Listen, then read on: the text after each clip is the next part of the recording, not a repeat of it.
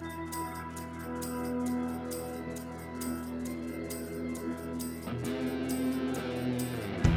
are listening to the Marty Leeds Mathematical Radio Hour, where we discuss myth, math, spirituality, philosophy, science, conspiracy, politics, and so much more.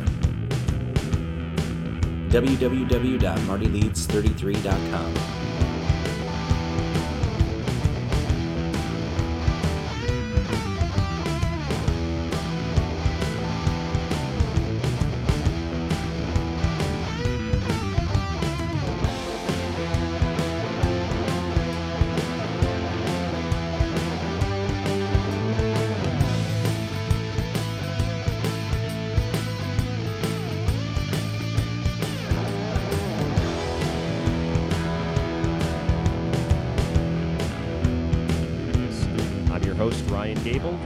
Listening to the Secret Teachings radio broadcast.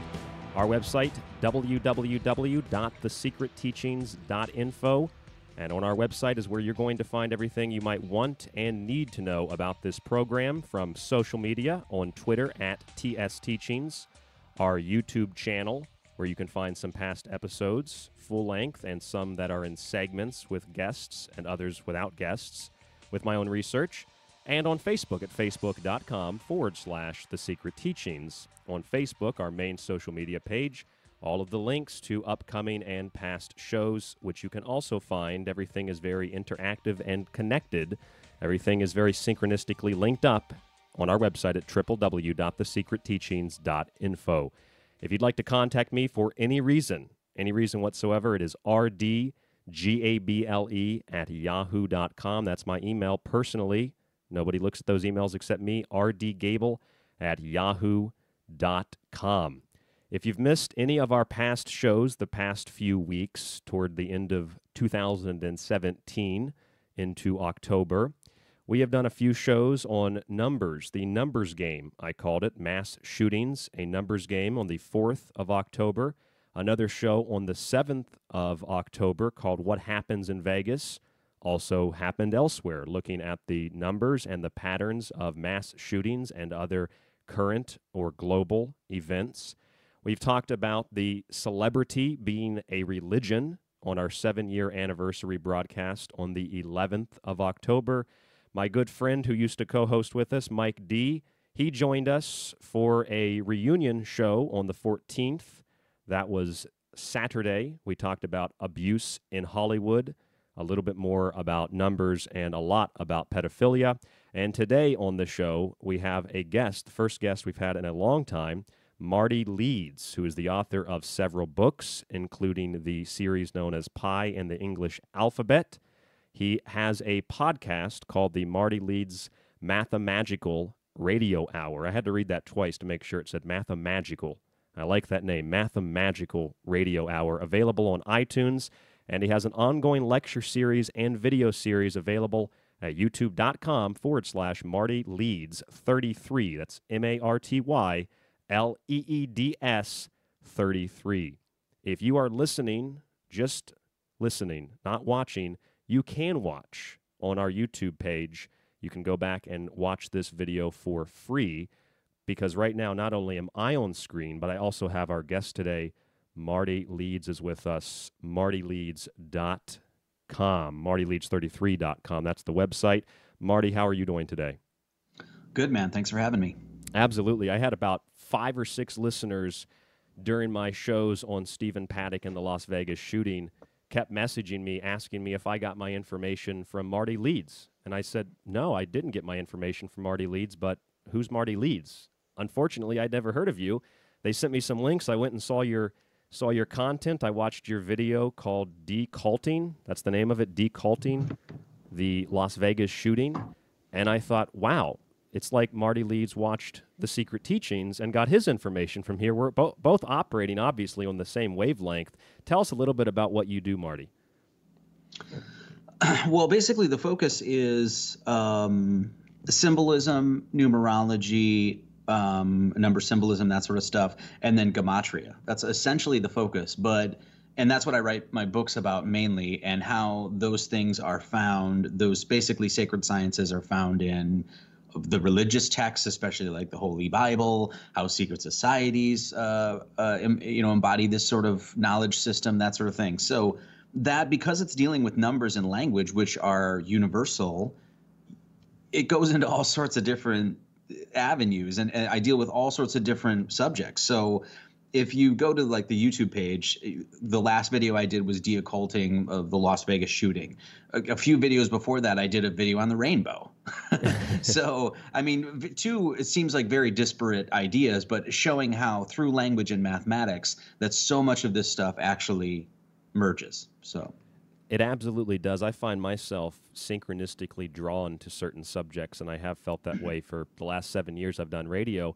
I did a show at the end of September called Sacred Numerology and the Temple of Nature, and I was also a guest on Lighting the Void to talk about that same subject. They heard me talk about numbers and the Temple of Nature and occultism. We had a show about that on Lighting the Void, and I started to follow, I, I, I suppose, a trail of breadcrumbs that were laid out to me by that universal energy, if you will, and I picked up a book called Jesus Christ, Son, S U N, Son of God, Ancient Cosmology and Early Christian Symbolism. And I have to tell you, if I hadn't read the final fifty pages of this book, your presentation on de-culting or de-occulting the Las Vegas shooting, even though I knew the numbers, wouldn't have made as much sense. So in reading this, uh, reading this book that I was sort of led to, it made it easier to understand what you were saying about the Las Vegas shooting, which was a a similar but a unique and different perspective using mathematics to sort of determine what occurred at that at that event, correct? That's what you're doing. Yes. I mean, essentially, yes. Um, it does help if you've had some sort of experience with this knowledge system at all. And the, even just basic things like understand number symbolism, uh, arithmomancy, basic numerological functions, that sort of stuff. If you have any sort of experience with any of that, then v watching the videos does help. But I also try to do, I fail a lot, but I try to also do it paced, very slow, very concise, and repeat myself. So if somebody is new to the material, they can also learn it as I'm doing it. So, and I also try to do that with the books a little bit, is write it in a way that it's for the advanced and also for the uh, somebody that's new to this material. So, well, let me ask you this question about about numbers. We see numbers every day. Numbers are symbols. Letters are symbols. Words are a, a, a composition of, of, of symbols, and they all have their their own unique meaning, vibration per se. When we look, can I at, stop you there a second? Yeah, absolutely. That, the the thing that you're saying right there is so important that most people just don't, they they walk through life and have no idea about, because essentially because we're not taught that. And you will learn sure, this stuff sure. through mysticism. That those letters are symbols, and by their very definition. So we tend to speak language. We put the, these combinatory uh, letters together to form words, that form sentences, that form paragraphs, that form stories and stuff like that. And most of the time we just read and we don't even pay attention. But people forget that those are those are geogra- uh, excuse me, geometric symbols that letters are, that therefore, because they are symbols, they are symbolic of something. So we speak these words all the time. We're constantly talking to each other, and yet we hardly ever stop to say, wait a second, what does all this stuff really mean? And the, one of the, I'm sorry, I didn't mean to cut you off there, but one of the one of the perfect examples I give is the letter S. This is the one that's so easy for most people to understand. Well, what is an S? What does it look like? Does it look like a snake? Does it look like a slithery, slimy, slippery uh, serpent, snake that hisses? You know, it's it's simple things like that that we're not taught in our quote unquote education system that really, um, uh, I don't know, it just it's so deep. There's just there's just so much behind there. Anyway, I just wanted to stop and say that because stop, you're, stop me it's something time. I've been thinking a lot about how how often we we talk we we talk all the time, and yet we we ever stop we hardly ever stop to say, what do these things mean? What does A mean? What is it? What does A traditionally mean in all these other languages, et cetera? So. Sure. Yes, symbols are numbers. They are letters. They are animals. They are colors, and it's yeah. all it's all around us. I mean, a lot of the, for lack of a better description or word, the occult teachings, the secret teachings, are composed of a tremendous, in fact, almost exclusively, uh, uh, uh, unique form of symbolism that a lot of us we can watch a movie like Cinderella, Snow White, Sleeping Beauty, or even The Emperor's New Groove, which is a kids' movie on Disney, And these are all based off of very ancient stories, like The Emperor's New Groove is based off of the, the story of the Golden Ass. Uh, you look at Cinderella, that is the story of Isis searching for Osiris, her Prince Charming, her king. Uh, we see that in Sleeping Beauty. We have a lot of Rosicrucian symbolism, the spirit submerged into matter, which is Gnosticism. So kids are being inundated with this at a very young age, and a lot of people love to scream, it's Satanism, it's devil worship, it's the Masons. I heard on your video, though, Marty, you don't think it's just the Masons. I think it's when people say that, number one, it's clear that they haven't done any research into real Masonry. And I understand why people say that too, because at the at the core, I think when you get to a lot of the conspiracies and things like that, you will see that these people have and utilize these sacred sciences that are found in these secret orders. They're using the same body of information. And so when people see the evil, they automatically associate it with that that evil occult science, and immediately they just deem it all evil. It's all occult. Push it away. Do That's, you see it as you know, exploitation? Exploitation of the sacred science? Uh, yeah, mockery. Mockery. Yeah. Exploitation, mockery. I mean, I think, I mean, you watched part of the video. That's essentially what the de-occulting of Las Vegas shooting, that video is ultimately about. It is to make a mockery of the name, the holy name of Jesus Christ. Precisely. I think when you have a look at these numbers, they allow us, going back to that idea that you can pull numbers out of anywhere, Marty, so these numbers could really mean anything. Well, in a way, they could mean anything to a specific person who's looking for a certain number, but when I have headlines, and I've shown them on the YouTube video when we did the show the other day, headlines that, that use these numbers from mainstream media, from alternative media, when the press is reporting this and when law enforcement are reporting this, this is not my imagination. This is not your imagination. We're not making this up. We're not trying to pull numbers out. These numbers are right there in front of us, such as thirty-three Las Vegas shooting victims from California, seven concert goers lived in Nevada, six from Las Vegas. Las Vegas shooter bought thirty-three guns in last twelve months. I know that's an article that you showed on, on your YouTube video. Uh, mm-hmm. we, we know that he had twenty-three guns, thirty-second floor, uh, fifty-eight people died, five, eight, thirteen. You see these numbers, they keep popping up. I think that can help us determine whether an event is organic or if it is synthetic or it is a little bit of both, and what exactly that event uh, is, is, is, is representative of, the Harvest Festival. Mm-hmm. Well, um, one of the things I, I didn't mention, I forgot to mention in that video is in, in English Gematria, you got to remember this is, this yeah. is the opening of Genesis one one. Okay, so the, the Genesis one one is giving you two essentially ar archetypes, and those being heaven and earth, right? In the beginning, God created the heaven and earth, and you'll find this in Hebrew, you'll find it in et cetera. So concepts of heaven and earth. Well, in English Gematria, from the cipher that I got from the Holy Bible, heaven equals twenty-three and earth equals twenty-four, okay? So in the beginning, God created heaven and earth. Heaven equals twenty-three, earth equals twenty-four. The combination of those two are forty-seven. There's forty-seven degrees between the tropics um, is, is important. And the, the compass on the Freemasonic square and compasses on the Holy Bible is open to forty-seven degrees. The, the pyramid on the back of the one dollar bill is forty-seven degrees. So in one of those articles, it says, and this is, I, I, I can't believe I forgot to mention this, but I'm going to mention it now. So in the article, it says he bought thirty-three guns in twelve months.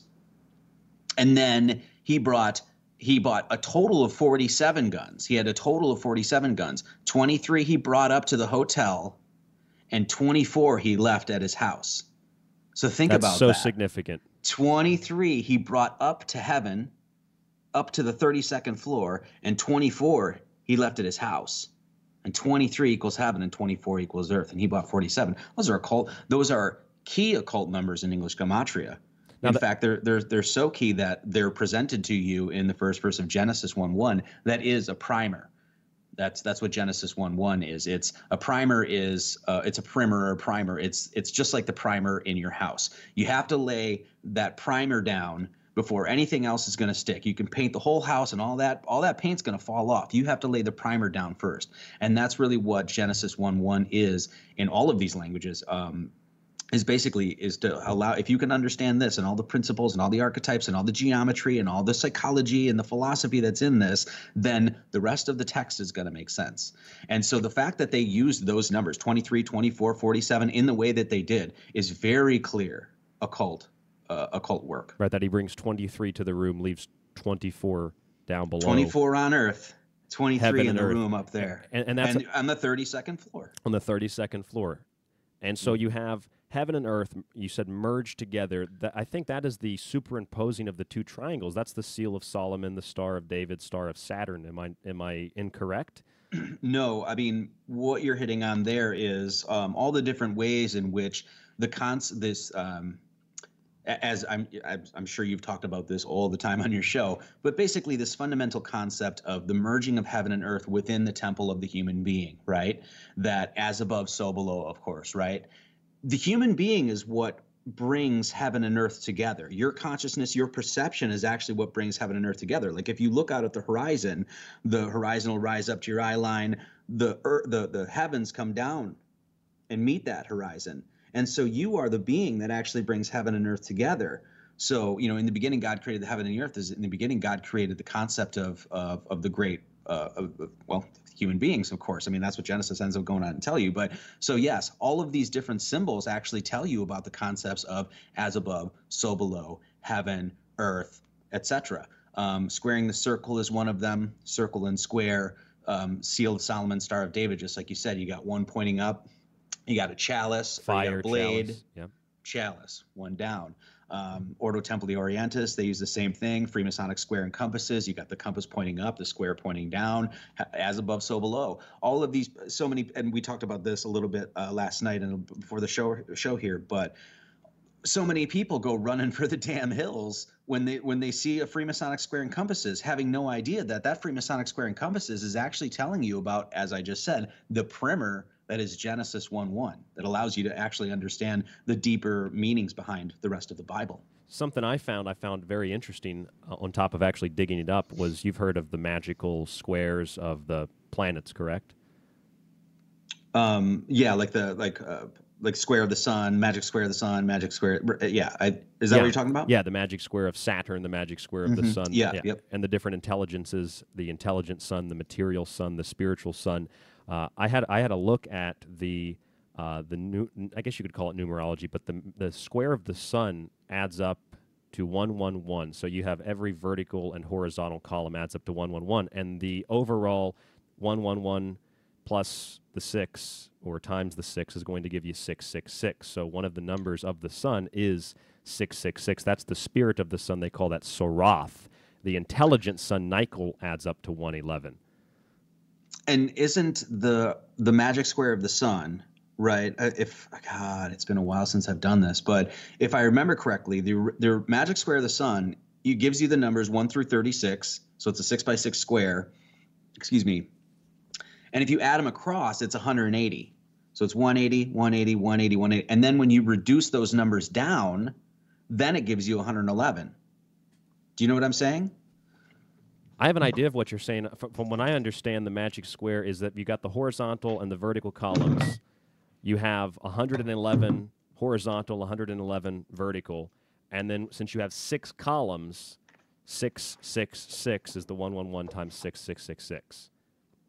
But that's only one. Oh, here, boom. Here we go. I can show this. This comes from my book, uh, The Peacock's Tales. So this is the magic square of the sun. Uh, you probably can't see this, but basically... Yeah, I, I just showed that on the YouTube video. That's exactly what I have here, yes. Boom, right? Yeah, so you got the one there that's, if you add it across, it's one hundred eighty.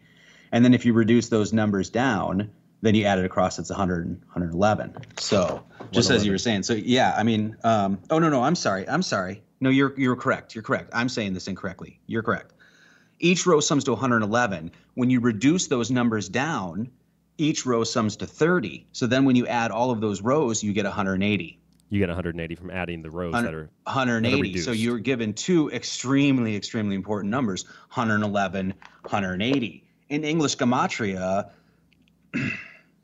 Genesis one three, um, uh, and God said, let there be light, equals one hundred eleven. Omnipotent, omniscient, and omnipresent equals one hundred eleven as well. And that's the, th that's the one, one, one.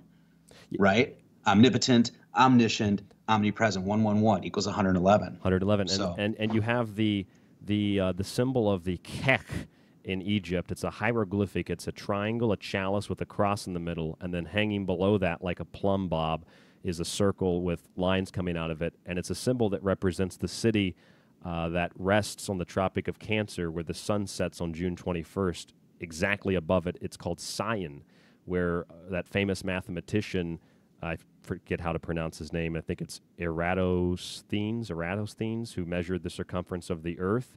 Uh, that that symbol there in in Syene. Did he? Well, apparently. I was four years old. Syene there in in in the uh, on the Tropic of Cancer adds up to six six six, and so six six six is the place where the sun rests on the summer solstice, June twenty first. That's something else that I've I've done some research on, but that adds up to six six six as well. Plus, you have a lot of the sun gods. Uh, Abraxas, uh, Mithras, their numbers are three six five, the number of days in a year, or three sixty-five point two five, which are the number of books that Hermes had written according to Mantheos. Um, Abraxas, yeah, Greek is three sixty-five, right? Which yes. Basically, yeah, right. And um, uh, what A B is father, alphabet, and then Ra is Egyptian sun god. Sun god, chief and then, god. Th right? And then Abraxas...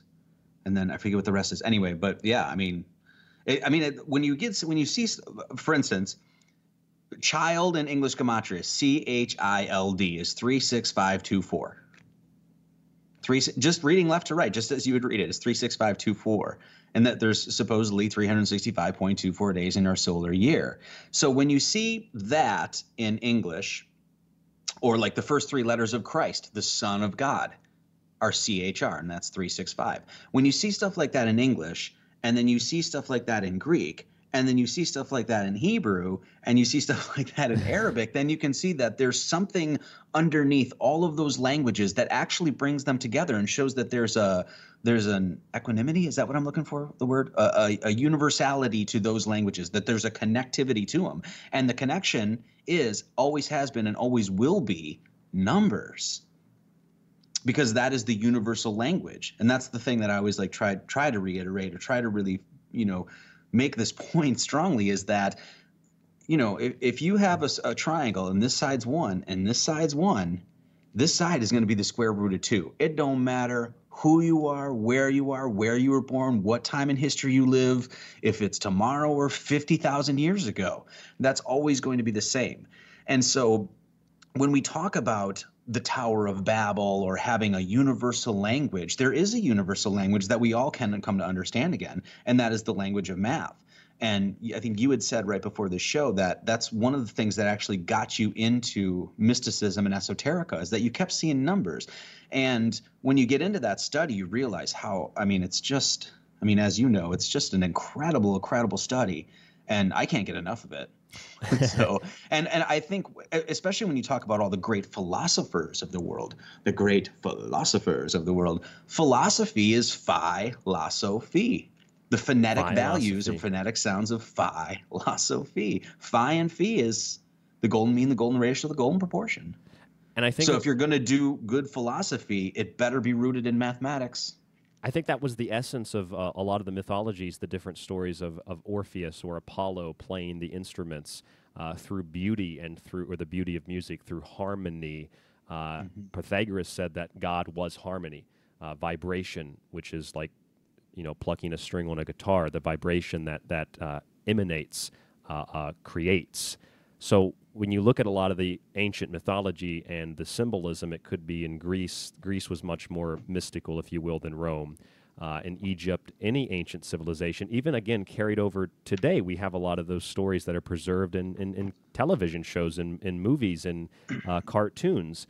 It's not done for some dark, diabolical reason. It, I think it's done by the people who understand it, in order to preserve those sag uh, sacred secret teachings for future generations. Because when I'm sitting and watching Harry Potter, for example, that movie is not just some woman who decided to start writing a, a, a script on a napkin. That woman has been versed in some serious, serious occult lore from, you know, Cerberus, the three-headed dog, and the Philosopher's Stone to the Devil's Snare to uh, Minerva, who guards the castle. Wasn't uh, wasn't her? Fir I don't. I don't read those books. I mean, I've seen the I, first I don't three either. or four movies. I don't but either.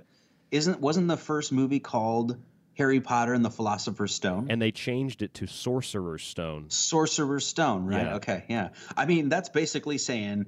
And then, okay, this is you can actually break down the name of Harry. Right. So um, I did this in a video. Uh, don't tell me which. I can't even tell you what video it was. A long time ago. But, but, yeah. At some point somewhere I did this. Um, Harry Potter. Hari. Harry comes from the word Hari. Hari. Hari Krishna. Hari. Hari Krishna. Hari Krishna, right. Yeah. And Hari means golden. So it means golden. And and Potter is is someone who makes pots, who makes vessels, who makes cups. Like Ta in so, Egypt. Yeah, so basically what Harry Potter is is a, a man who makes pots of gold. What's a pot of gold? It's the the gold. It's the Holy Grail. It's the golden chalice. It's the the vessel of which, you know, it's that it's that sacred object that's that everyone's always yearning for, kind of thing, right? Precisely. And so Harry Potter is basically like a man who search makes pots of gold, or the Holy Grail and the Philosopher's Stone. Is essentially what that is saying. Which you know, is, I mean, I yeah, just learned so, I mean, that. So I didn't know where that. Do, who is who is J K Rowling? Where did she get her education? What is she saying? You know, I mean, uh, I can't believe that a, a billionaire like that just did it on her own. I don't know. I don't know. I don't know what to say about that. But um, well, you have you also have that gold. You have the golden streets that heaven is paved with, the golden apples on the tree of knowledge. You have the quest for the golden fleece, the story of the golden ass of uh, Alpulius. You have mm-hmm. the uh, the who has you know he has to eat the roses, which are a flower of initiation, Rosicrucianism. Uh, you have the gold for which uh, was part of the coffin Osiris was laid in, that was created by or made by Set or Seth, and then it was mm-hmm. cast into the Nile River. And by the way, Nile also uh, comes out to three six five. The life giver uh, during the yearly inundation of the Nile that brought life to Egypt and allowed Egyptian civilization to flourish. Uh, I mean, you just start to see all of these connections. Like you said, when I first started, th this is what gave me such a thirst. I, I started seeing, wait a minute, okay, so Osiris was put in a coffin, floated down the river, a tree, you know, the roots grew around the coffin, and he was risen inside of the uh, royal palace of a Syrian king. And a part of that is the story of Cinderella. Then Moses was put into a coffin. He floated down a river, was raised as Egyptian royalty. They used to do this in Indian mysticism, uh, part of the Hindu mythology. They did this uh, in uh, King Sargon of Akkad. He was put into a basket. He was a king, royalty, raised. Uh, you see this as essentially the basis of all the secret societies and mystery schools. And from what I have researched, Marty, what we see with the numerology and current events, the mass shootings, the uh, the, the downright uh, goetic behavior, is that the secret teachings, which is why I love that name so much, Manly P. Hall's book, have been taken because they are very powerful and they have been used, exploited, and perverted in order to, in order to, I don't know if I'd say control, but maybe that's the best word, control the perception of reality for the mass majority of people, to the profane or to the vulgar, if you will. Boom. He's pretty much knocked it out of the park there. I mean, I think that's exactly what's going on too. When I've talked to other people, other, um, like I just had a conversation uh, maybe a month or two ago with Richard Cassaro, uh, great, great researcher, uh, Mason, he'll, he'll say the same thing. Um, especially when you look at um, Masonry and some of the other secret societies, I think, and I've said this before, say it again, I really think that that's what Masonry was in its inception, was trying to keep alive the sacred sciences, was trying to keep alive all of this body of information, the secret teachings, was trying to basically be a recapitulation of those ancient mystery schools. And as soon as you have that, as soon as you have an organization like that that's doing that, well, you can guarantee it's going to be infiltrated. You can guarantee it's going to be overtaken. And this is the really sad thing about when people just see Masonry and they're like, oh, it's all devil worshiping and evil and stuff like that. Well, if you actually read the history of Masonry, um, what's his name? Duke of Brunswick, I think is his name. He's got several quotes where he says in like the mid or late eighteen hundreds that is like, hey, we should probably dissolve this whole order, because it has literally been overtaken. It's been infiltrated by nefarious people that have uh, sick agendas that are going to pervert and, as you say, exploit this knowledge. So that's the really sad thing. But when you actually get to the core of the teachings, and you get beyond all the paranoia and the hysteria and stuff like that, what you find is just gold. You find gold. Gold. You do find, find gold. It's beauty. It's harmony. It's beauty. It's beauty. Yeah, absolutely. Um, and trying to communicate that to a mass audience on YouTube, good luck. I mean, I get it all the time. I'm not even a Mason. I don't belong to any of this stuff. None of it. I don't have a, I don't have any religion that I profess. I don't belong to any secret society, never have, have no intention of it. And yet I get messages all the time about how I'm involved in the Illuminati and I'm a Mason and I'm, I'm spreading half-truths with my whatever, you know? And it's just like, man, I, I just want to grab those people and just be like, you have no idea. You have no idea what you're missing. And that's that's what's so damn frustrating, because it's like, I mean, I just got a message today about how Albert Pike is a Satanist. I'm like, okay, that's cool. I mean, maybe that's your opinion. Maybe you're right. I don't know. He's dead. Never met the guy. But have you ever read his books? Have you ever picked up Morals and Dogma and started on page one and went all the way to page six hundred or whatever it is? Did you ever read it? Because you might have a different opinion on who who Albert Pike is if you actually read that book. All right, it's but, it, it's like uh, Eliphas Levi's Transcendental Magic. People see the Sabbatic goat on the front, or they it's Baphomet, it's devil worship, devil worship. You know, I find that interesting because the Templars were supposedly accused of worshiping Baphomet, the horned goat. And when you see what Baphomet represents, it represents this occult science, the occult ideology, the secret teachings that were considered to be profane and the worship of the devil, if you will. And so that sense of empowerment that belonged to the initiates, uh, uh, the, the empowerment through the refinement of the great evils, uh, the thoughts, actions, and emotions, superstition, ignorance, and fear, the empowerment was not something that the hierarchy of any government or any religious order wanted, because an empowered people meant that those organizations would lose power. So they profaned those very schools of thought that would that would empower the average person, even if it was just basic, you know, secret teachings like perhaps that of Jesus, turning water into wine in front of the multitudes, performing miracles, turning a, a substance of lower uh, uh, quality into a substance of perceived higher quality, water into wine, grapes into wine through fermentation. That's why they call it spirits. They used to think that there was some supernatural force. I'm just ranting. You look like you had something to say.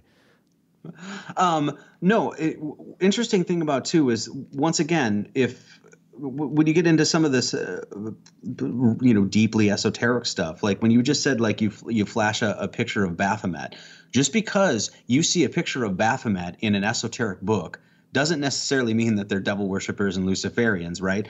You know what's so interesting about spiritual work too is that when you just talked about lower nature and overcoming that, turning lead into gold, right? You got the lower, you're, you're the you're the first deck, and the, the tarot deck is it's a fool, and you want to get to the end to be the world, if you will, right? Um, when you look at a picture like Baphomet, well, guess what?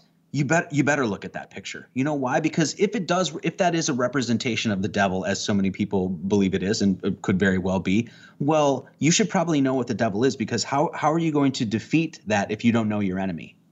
How Precisely. Are you going to possibly defeat and and and throw asunder this evil force that's trying to bring you down, trying to depress you and tell you you're worthless and tell you all of that stuff if you don't know if you don't know it? You know, you have to know the devil. You have to know that enemy so you can face it, face, you know, face to face and fight that thing. So there's just all all of that stuff. All of those perceptions are lost on the majority of people that go into this stuff, and they see something like that immediately. It's it's um, you know, it's it's evil. And one of the things that the devil actually points at, Baphomet, you've seen this. It's on the tarot deck. In fact, it's like going like this, right?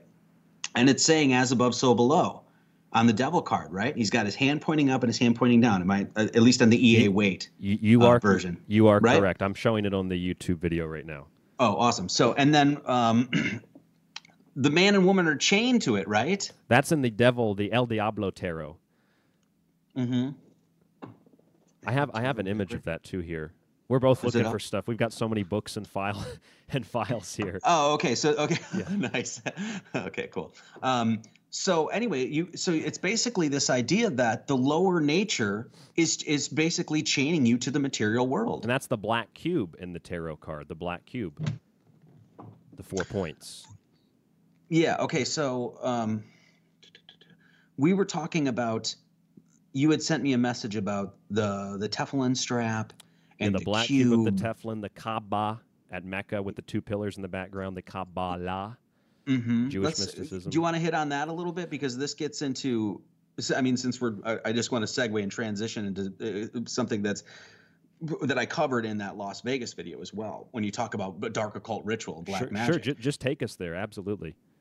So you were just talking about, it's like the black cube, oh, that's that must be evil or something, right? You know, but a lot of people would say that. So, and then you have the the you, the Teflon strap, which is the strap. You want to explain this a little bit? It's basically the strap that um, uh, Hasidic Jews or whatever wear, and they wrap it around their arm. Around their arm or their head, usually. Around their arm and head, and they wrap it around their arm seven times. Seven if times, I'm correct. And, and that's how many. You're right, and that's how many times Muslims walk around the Kaaba. Circumamb Seven circumambulate times. around the Kaaba.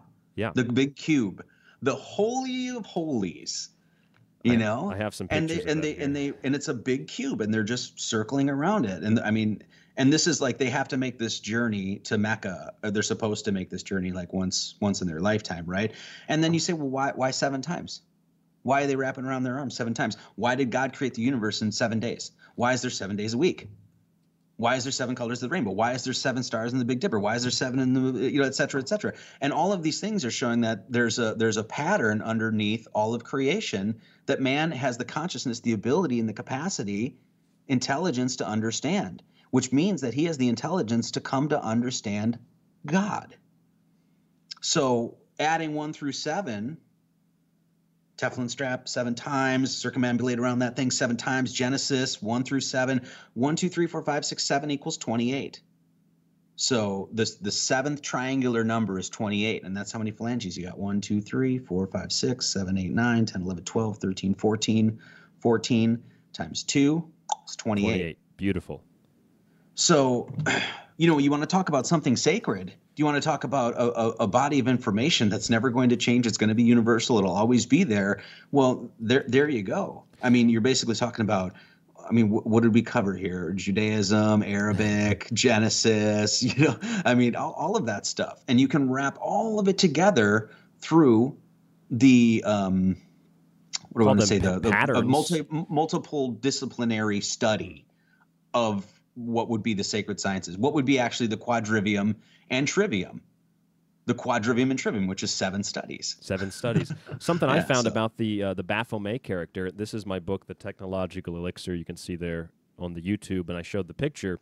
If you have a look at the the Devil Tarot card, as you said, you have the two humans chained to the black cube, and the difference between the devil and Baphomet is the pentagram on the devil's head is descending downward, pointing toward the lower nature, and the horns are tilted downward, and his left arm is holding a torch, which is downward. On Baphomet, the torch and the pentagram are ascending, and the horns are bent upward. And what that symbol could mean in a lot of different ways are the two pillars of Solomon's temple, the two thieves Jesus was crucified between. Jesus is the way, the truth, and the life. He is the light of the world, the flaming torch, which is at the top of the pentagram. And the top of the pentagram is what? It is consciousness, the fifth point, escaping from the four points of the material world, which is why Osiris is wrapped in linen and his head protrudes from the top. Consciousness escaping like Osiris rising forth from the tomb, which is part of the Masonic initiation, rising forth from the grave, or Lazarus, come forth, risen from the dead. You know, another thing that gets overlooked is the the importance of one's consciousness and one's perception in viewing this stuff. So when you look at the, the devil card here, right? Okay, so this is the devil card. And it's like, and as you were saying, it's got that upside down pentagram. Okay, well, I guess it's an upside down pentagram. I guess that means it's evil. Well, not if you're God. That's how God sees it. Reversed. God sees a perfect pentagram. You see it like that, so it's evil. So the the pentagram, which once again, you know, I mean, on nine eleven, they basically burned a p big pentagon. They did, they? absolutely. They lit it on fire. They burned a big pentagram, which is, I mean, that's, I mean, let's and just call that what it is. Let's just call towers. that what it is, though. That is absolute Satanism to my, to me. And when you get down to the intentionality, what is their agenda? What are they trying to do? They're obviously not trying to spread peace and love. That's for sure. So when you look at the pentagram, though, and you talk about burning that pentagram, Well, the pentagram, why would you, why would a burned pentagram mean evil? Well, the pentagram, as we just talked about, encodes Phi, encodes one and six point eight, uh, excuse me, one and six point one eight or one point six one eight, right? So that pentagram is, I mean, your your whole body is created with the ratio Phi, you know, the, the cochlea of your ear is, you know, et cetera, et cetera. Your face is made with Phi. Phi is one of those blueprints of design that's in creation that God created. And that's why you have five fingers, you know. So you have the perfect pentagram. It's got that ratio of Phi in there. You can double check all that yourself. You can do the math yourself. This is, lots of people know this stuff. So then you, basically what that is, is that is one of those design templates that God created. It's one of the patterns, one of the patterns. Pater, pater means father. It's Latin for father. So when you talk about patterns reveal God, no, they do. Like, you know, when you talk about patterns within nature reveal God, that's literally pattern means pater, which means father. And here's a question. The father. Here's a question relating to those patterns. This is something I brought up on my shows many times, and I never I never like to to definitively state this is why something happened, this is how something happened. It's just an observation. And so I had many interpretations of any world event, the Las Vegas shooting because of a more recent show, where I looked at it and thought, well, maybe some of these numbers, because they become so popular and well-known that as soon as an event happens, people on YouTube start jumping to, it's the Illuminati, it's Satanism. Maybe the media picks those numbers and reports on them because they know it'll maybe boost their numbers. Uh, perhaps those numbers are placed there because intentionally it is done. Those outlets are told, report on thirty-three, find thirty-two, find thirteen, find twelve, et cetera. But another part of it, which is where I'm more so lean, is that this is sort of the fabric of nature and of God. And if you're aware of it, if you can read those the, those uh, symbols, if you can read that language, you start to see it everywhere because it's almost like you're decoding the matrix. That, I mean, that's how I feel. That's my experience. You know, that's been my experience. That basically, it was it was basically just like learning a language. I mean, it was learning a language because, you know, when I teach, I'm teaching essentially the language of mathematics, you know. And so when I started learning this stuff, like I learned, what does one mean? Is it a prime? Is it not a prime? Is it even? Is it odd? What is the geometry of one? How does it interact with the other numbers? What is two? What is the principles of two? Is it duality? What is three? Is it the trinity, et cetera, et cetera. And when you learn all of that, and then you go out into your world, that's, I hate to say it, that's like all you'll see. You know, I mean, I see it all the time. And so to me, that is me, uh, that is when you go into this study, that is you understanding that, that uh, alphabet of God, if you will, the language in which God speaks is laying this out. And when we just said about five, I mean, this is why God gave you ten fingers, and this is why God put five on one hand and five on the other, because it's trying to tell you something. And you're only going to learn this. You're not going to learn this through Hebrew or Greek or German or French or Italian. You're going to learn it how? Numbers. And your whole body is made with that. thirty-three bones in your spinal column, you know, thirteen main joints and twenty-eight phalanges and twenty, twenty, uh, twenty-six bones in each feet and thirty-two uh, teeth in your jawbone, twenty when you're a child, which is fifty-two total, which is the number of weeks in the year. You have twenty-two uh, bones in your skull and seven orifices. twenty-two divided by seven is five. All of this stuff is you. You know, this is the, the emanations of God through mathematics creating the human vessel. Buddha took seven steps at birth. Those are the seven emanations of, of God, the spirit moving across the waters, sacred geometry, the seed of life, the uh, flower of life, et cetera. The uh, the other point, we to uh, kind of bring this back around, you talked about this, the Seal of Solomon, Star of David. Um, you know, how many people see that? It's like, oh, it's Jewish. It's like, hey, um, did, did you know you can actually find that in the Fibonacci sequence? Mm-hmm. So um, you you have those Star of David, as above, so below, right? The Freemasonic square and compasses, you got a compass pointing up, square pointing down. Well, those are ultimately six points around one. And that's exactly what the three-dimensional mathematics of you. It's how you experience reality. You got forward, reverse, up, down, left, and right. And then all of those merge, converge onto an origin point. And that's the seventh point. Yeah, actually, I, there's another... Uh...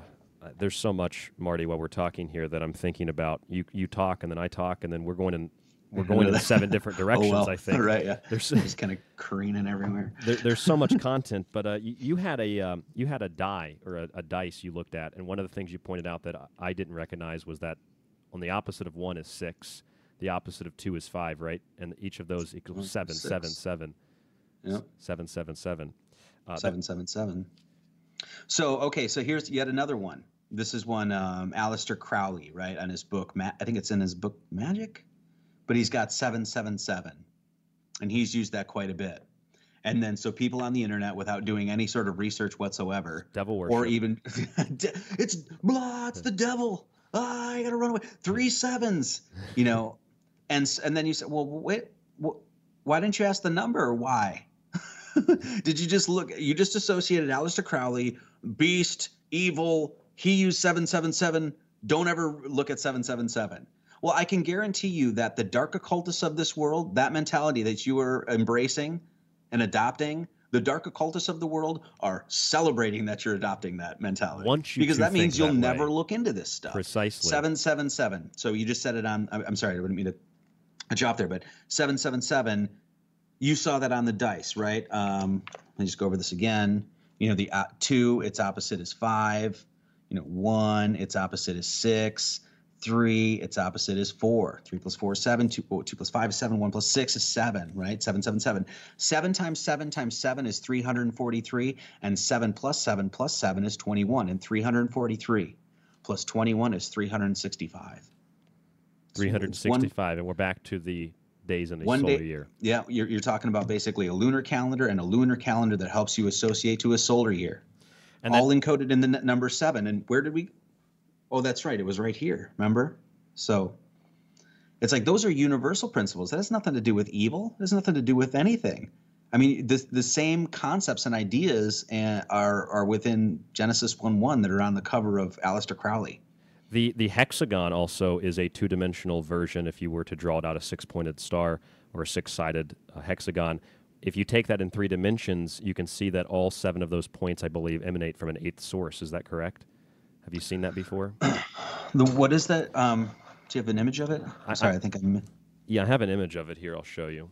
It's called, it's called the relation of the spiritual sun to the physical sun. And you can see the, oops, the seven points coming from the eighth point if you were to view it from a different perspective there.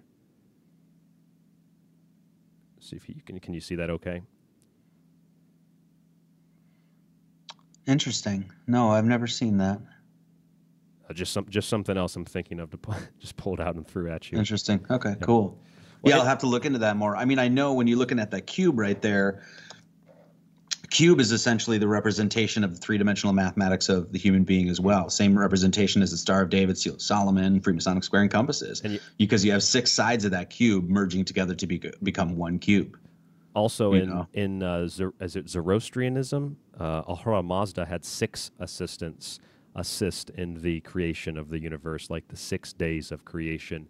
Uh, I think Mithraism, and more specifically the Persian Zoroastrianism, where where the concepts of Satan or the devil and God as being two different and distinct beings, good and evil, darkness and light, were really permeated by the Persian religions or the Persian mystics, the Persian magi.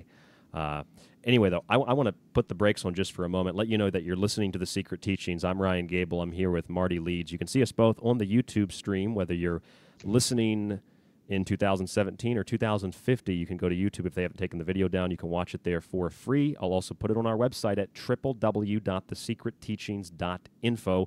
Marty's website, I'll let you give it out. What's your website and YouTube?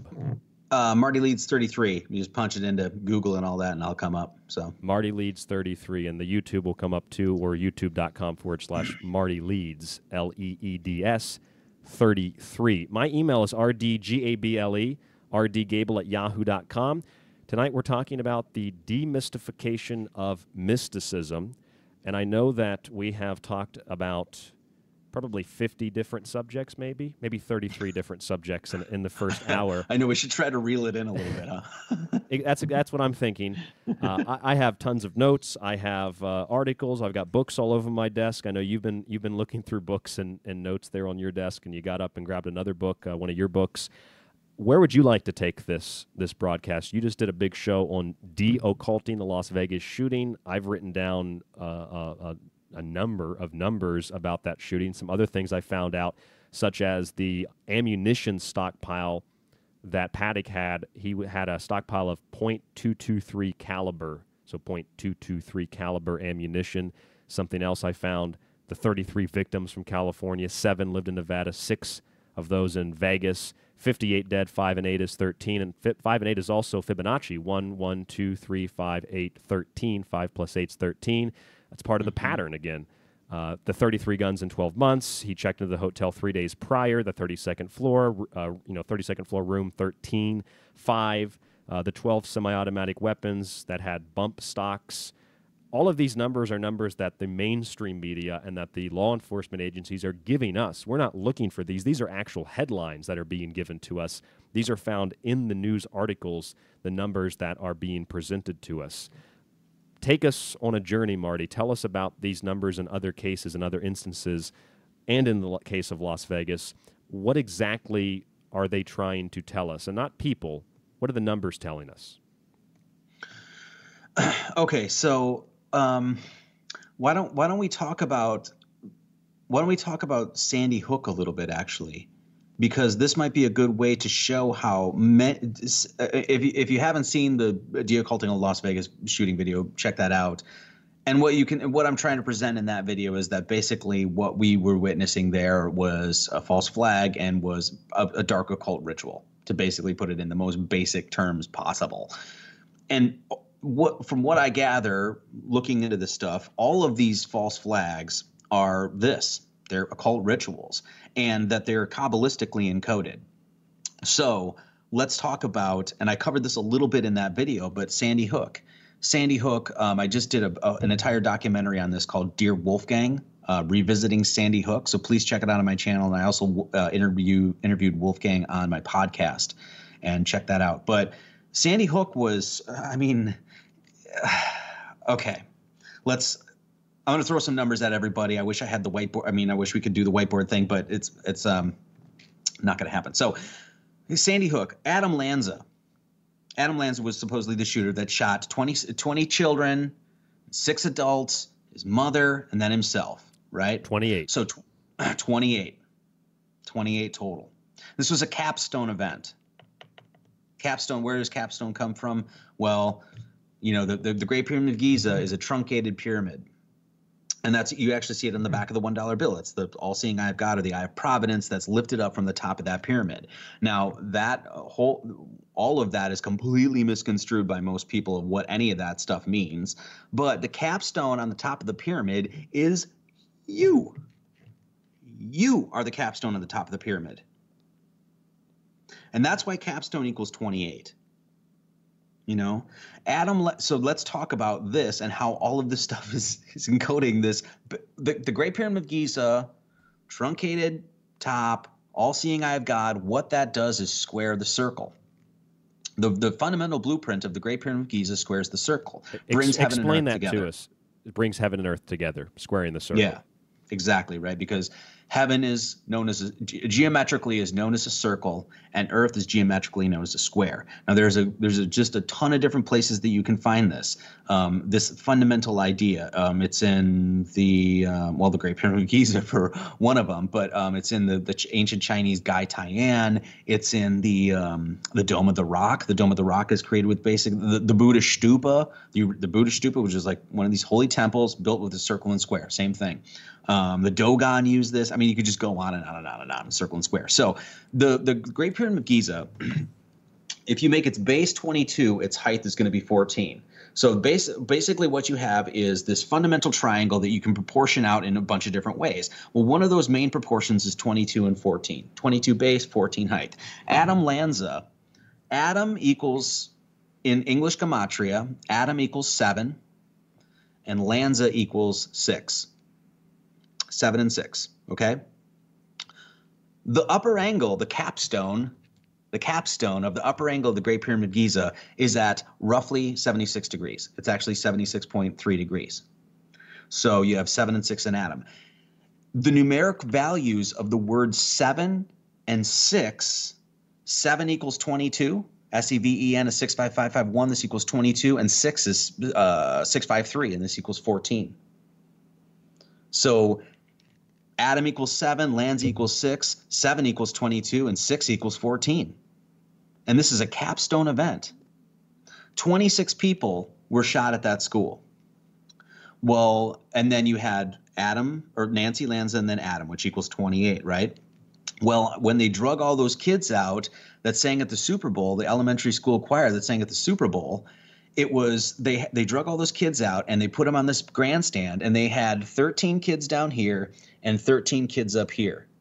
And that's exactly how the cipher is actually built. It's twenty-six letters, and it's thirteen and thirteen. And then you just go one, two, three, four, five, six, seven, six, five, four, three, two, one. Well, the kid that was at the very top, at the top of the grandstand at position seven, was Ben Wheeler. And Ben Wheeler's parents is David and Francine Wheeler, and they're the first pe they're the first people besides the president to give the presidential address to the nation. And they're fucking liars. They're lying. Why are they lying, Marty? Because their kid is not dead, and it probably is not even her, their kid. You know? So basically what the, David and Francine said is that they had their child that died at Sandy Hook. No one died at Sandy Hook. As far as I can tell, no one died at Sandy Hook. And so basically you have this dark occult ritual that these people are, are participating in, and they drug these children that are supposedly dead out into the middle of the field and put them in the position of the English Gematria cipher. And the whole Sandy Hook event is encoding the, the proportions of the Great Pyramid of Giza, and the event is hosted by, or, or is a capstone event, which is once again a reference to the Great Pyramid of Giza. For the, so for the Sandy Hook, let me say one more thing quick. Sandy Hook, Sandy equals fourteen in English Gematria, Hook equals thirteen. Sandy equals fourteen, Hook equals thirteen. You read that backwards, it's three, one, four, one. It's pi. Pi. So if you have a look at the usage of the word you just used, they, does it matter to you who they are? Does that come into any of your research? Do the numbers relate to who they are? Is that relevant? Is that significant? That's one of the big questions I'm always asked. And I've gotten to a point where, to me, it doesn't really necessarily matter who they are. If you can name somebody, sure, but it doesn't really necessarily matter who they are. What matters is, we can read this language, and we know what's happening, and we know what's, what's, what the language is telling us. We know what these symbols are telling us. Does it matter to you who they are? Oh, man, that's a great question, because it's... God, there's so many places we could go there. I mean, yes, it does matter who, who they are, because these people are committing these heinous acts, and they have an agenda, and to me, this agenda... From what I've seen, now, if I end up being wrong about this, I, like I, I always say, I hope I am wrong, because it doesn't end well for humanity. But from what I can tell, these people have an agenda, and that th this is the way I understand it anyway, that there's a theology behind this group, they, and they, and that theology has an eschatology, has an end game, and that end game is enslavement of humanity, the destruction of the, the biosphere, if you will, the destruction of Earth. I, like I said, I hope I'm wrong about that. Who they are, I mean, I think that we can actually point to um, some of these some of these groups. Um, sure, I think sure. Zionism has a lot to do with it. I think there's a, I, I like to be very specific about this too. I think there is a sect of Judaism that is specifically hell-bent on overtaking the world. Now people, now that, and you know, people throw out anti-Semitism and the Jews and stuff, and I don't like to say Jews, because I know that there's a whole lot of Jews that want nothing to do with that agenda, and so it's very easy to just throw out Jews or Masons or blah blah blah blah, and I don't I don't like to do that. You know, when we talk about they, I'm talking about a very specific group of people that I think we can actually start naming names. I think there's a lot of people out there that are doing a lot of great work to point out some of directly who these people are. I would say that we should call out anybody that we know that is involved in any of these events, like any of those F B I agents that for Las Vegas shooting, for instance, any of those F B I agents or whatever that are behind there that are watching like a hawk, those those Vegas police, you know, uh, giving out the narrative, f fucking find those people and drag them in and start questioning them. You know, it's not going to happen, of course. I don't. I don't expect it to happen. But when you say, um, when so you say, the, the they is important. I think you say Zionism in relation to uh, any form of Judaism, a radical extreme sect of Judaism, or some mm-hmm. perverted sect of Judaism. Is that one of the reasons we see so much Jewish mysticism, Kabbalah, in the symbolism of these events in the numerology, or is it just because Kabbalah and Jewish mysticism is the basis for uh, a lot of other forms of mysticism? The latter. You know, people say, Jew, people think, this is an important thing, because people say Kabbalah, and so, and I mean, I, you, I'm sure you know better, but people say Kabbalah and they automatically think, Ju, you know, Judaism. That's just not the case. You know, Kabbalah means cube. And so really what you're talking about is a universal archetype that's based on geometry. Now, Kabbalah in, in, in you could say that Gematria in some respects is Kabbalah, right? Kabbalah has There's different aspects to Kabbalah. There's the ten emanations of God and the thirty-two, the twenty-two letters and the thirty-two Pathways. paths and all of that sort of stuff, right? I get that. But when you talk about the science of Gematria, Kabbalah is, I mean, it's part and parcel, right? I mean, Gematria is extremely involved in Kabbalah. So when we say Jewish mysticism, really what I think you're just talking about is that mysticism. Is there a is there a Judaic aspect of it? Yes. Is there an Arabic aspect of it? Yes. Is there a Christian aspect of it? Yes. We have all of these things, and they all, at least from what I see, all of they all of them have been perverted at this point. You know, I don't really think that most of the people that are in control of this knowledge system are doing any good for humanity. Why why is it, do you think, that people like myself, people like you, and our great listeners and supporters, how do you think we can pick this out, but it's still crazy to the general public, and it's mocked and ridiculed by the people that make the decisions to use this information for these purposes? What what what, what exactly is it about uh, recognizing this information that makes it so makes it so crazy to to find these patterns and to actually look at the mathematics and the numbers, which are indisputable in terms of what we witness? I have not. I have. It's okay if you don't have an answer. So. No, I, I honestly don't have an answer for that, because it's it's really sucks that. L let me say this. I you know well, maybe, I think humanity has been so dumbed down, so programmed, so propagandized. You know, from our the very education system to even uh, higher education systems is to me is. The majority of it is propaganda, lies, deception, programming, that sort of stuff. You have to, every single human being, it's hard enough to like just be born onto this plane of existence and then figure out what's going on, right? That's hard enough. Let alone when you are born into this plane of existence and then you're fed lies from before you even get out of the womb. And so you have to go through your whole life and you have to basically, you know, meander through all that, and you're grasping around in the dark, and you have to basically unlearn this stuff. And that process is, I think, very difficult. I think it's very difficult for most people. It's really hard to put yourself up against a um, an obstacle if you don't know what's after that obstacle, meaning if you don't know if there's any solutions after you, you know, You, you you defeat that that problem, or, or you figure something else out. And in fact, I think in general, like what you see when you go go into this stuff is that there aren't a lot of solutions for these issues. Do you know what I'm saying? I, Am I making sense here? I do. I do. There's something I wanted to add. Well, two things I want to add. The first thing I want to add is when I become informed, or when I have become informed, and the more research I do, the more books I read, the more radio shows I do, the more people I interview, that sense of empowerment that I acquire, even through taking care of myself, because my diet, my lifestyle is very pure, uh, I I have a sense of empowerment that that makes me feel as if, and it's not an ego thing, I just feel as if that gives me the ability to to uh, disassociate myself from a, a large section of that controlling mechanism of the status quo in terms of where I go get my food and whether or not I watch T V, and am, am I entertained in the same way that the system itself wants me to be entertained? Am I completely, uh, my life completely saturated with sports and with reality shows? I can disconnect from a lot of that, and I can empower myself in ways that, that the system itself doesn't even allow people to recognize. You have the ability, ability to do that. Uh, the, the other thing I wanted to add to that was in terms of the question I asked. One of the things I get asked a lot, Marty, is, are there good guys? And I think that's where I was going with that question. If there are, quote-unquote, bad guys that are exploiting the secret teachings, per se, are there not where good guys good like guys? guys? The good guys like us that have that power in those positions, in government, in any institution, law enforcement, et cetera? Or is the black magic just too perverse?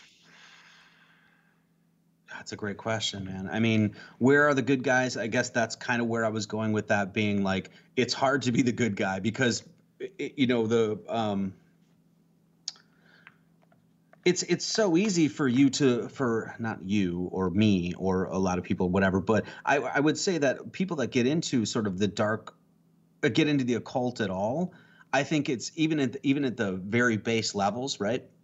Introductory stuff, especially if there's a group that's behind there that has any sort of nefarious intent, it's easy to grab those people and corrupt their morals or corrupt their ethics, um, blackmail them, that sort of stuff. So I think that you might see more of that because of that aspect of it. I don't, I don't really have a good answer for that, man. I, I asked, I guess I asked the question too, where are the good guys? You know, where are they? I don't know. Yeah, people, I guess that's what I'm trying to do is, is be one of them. Be one of them. And then maybe, and maybe that's the answer to the question. People like you, people like me, people like our listeners and our viewers are, are the good guys. And by exposing this, I mean, if it wouldn't be for people... Well, no, sometimes I'm a shithead. oh, we, I think we all can, we, we all can I mean, be that gotta, way. I also got to be honest with myself, too. You know, I mean, we're all human beings. We all go through our ups and downs and ebbs and flows and the vicissitudes of being in the human experience, you know. And it hasn't been any, I'm sure it hasn't been for you either. I don't really think it is for anybody. I mean, life is hard, right? It's, but it's, it's definitely a difficult thing. I mean, it's, it's psychologically, it's, uh, it's a toll. It's a, it's difficult. It just is. I mean, to, to do all this stuff, you know, the, I the, mean, I get so much hatred. I get so much backlash just for numbers. And just, and, and I don't even make a living doing this. And so it's like every day I go, I go out and I put a new video out or I do a conversation like this and you're, you're, you're fighting. It's a fight. This is not easy shit at I've, all. I've said that the late journalist and author Jim Marrs, who is a friend of mine, that if it wouldn't be for people like Jim, when I'm asked the question, why do you do this? It doesn't make any difference. Well, Jim Marrs, if he didn't do what he did, we would be years, decades behind on research into the Kennedy assassination, into secret societies, uh, in terms of what he presented. And when you factor in hundreds of other reputable authors and researchers, if it wasn't for what they do, I personally believe, maybe not for you, Marty, but for me, it would make my work a lot more difficult. If it wasn't for someone like a Jim Marrs, I would be starting where Jim Marrs began. So then the next generation can start where Marty Leeds left off and where Ryan Gable left off. And it's a lot easier to decipher the code and the language of the universe and the language also of what these people are doing. Again, using that ambiguous word, they. Mm-hmm. Yeah, I mean... If, if anything, I want to leave something for future generations. Um, I, I said this a little while back, but when I um, I was in Boy Scouts, and one of the things they'd always teach you is that, and I think it's an old Native myth or whatever, um, proverb or whatever, but it's basically leave your world better than you got it and you received it, and leave it better for seven generations. And so to me, that I, I, I take that to heart. I really do. I don't have any children. I'm not going to have any children. My brother doesn't have any children. When my family's gone, there will be no more of us.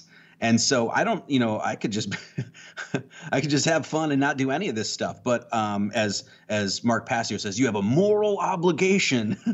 um, I, I feel like I have a moral obligation to do this stuff. I mean, this this canon of information has helped me in ways that I can't even language, right? And so I know if I can teach this stuff like I do, and I feel like I'm a pretty good teacher of it, then if I can pass this on to other people and that can aid them, then I think that's God's work. So I think if you're out there and you're a truth seeker and you're telling the truth and you're and you're doing everything in your power to fight the evil of the world and expose and enlighten, I think you're doing God's work, and I think that's what we're here to do.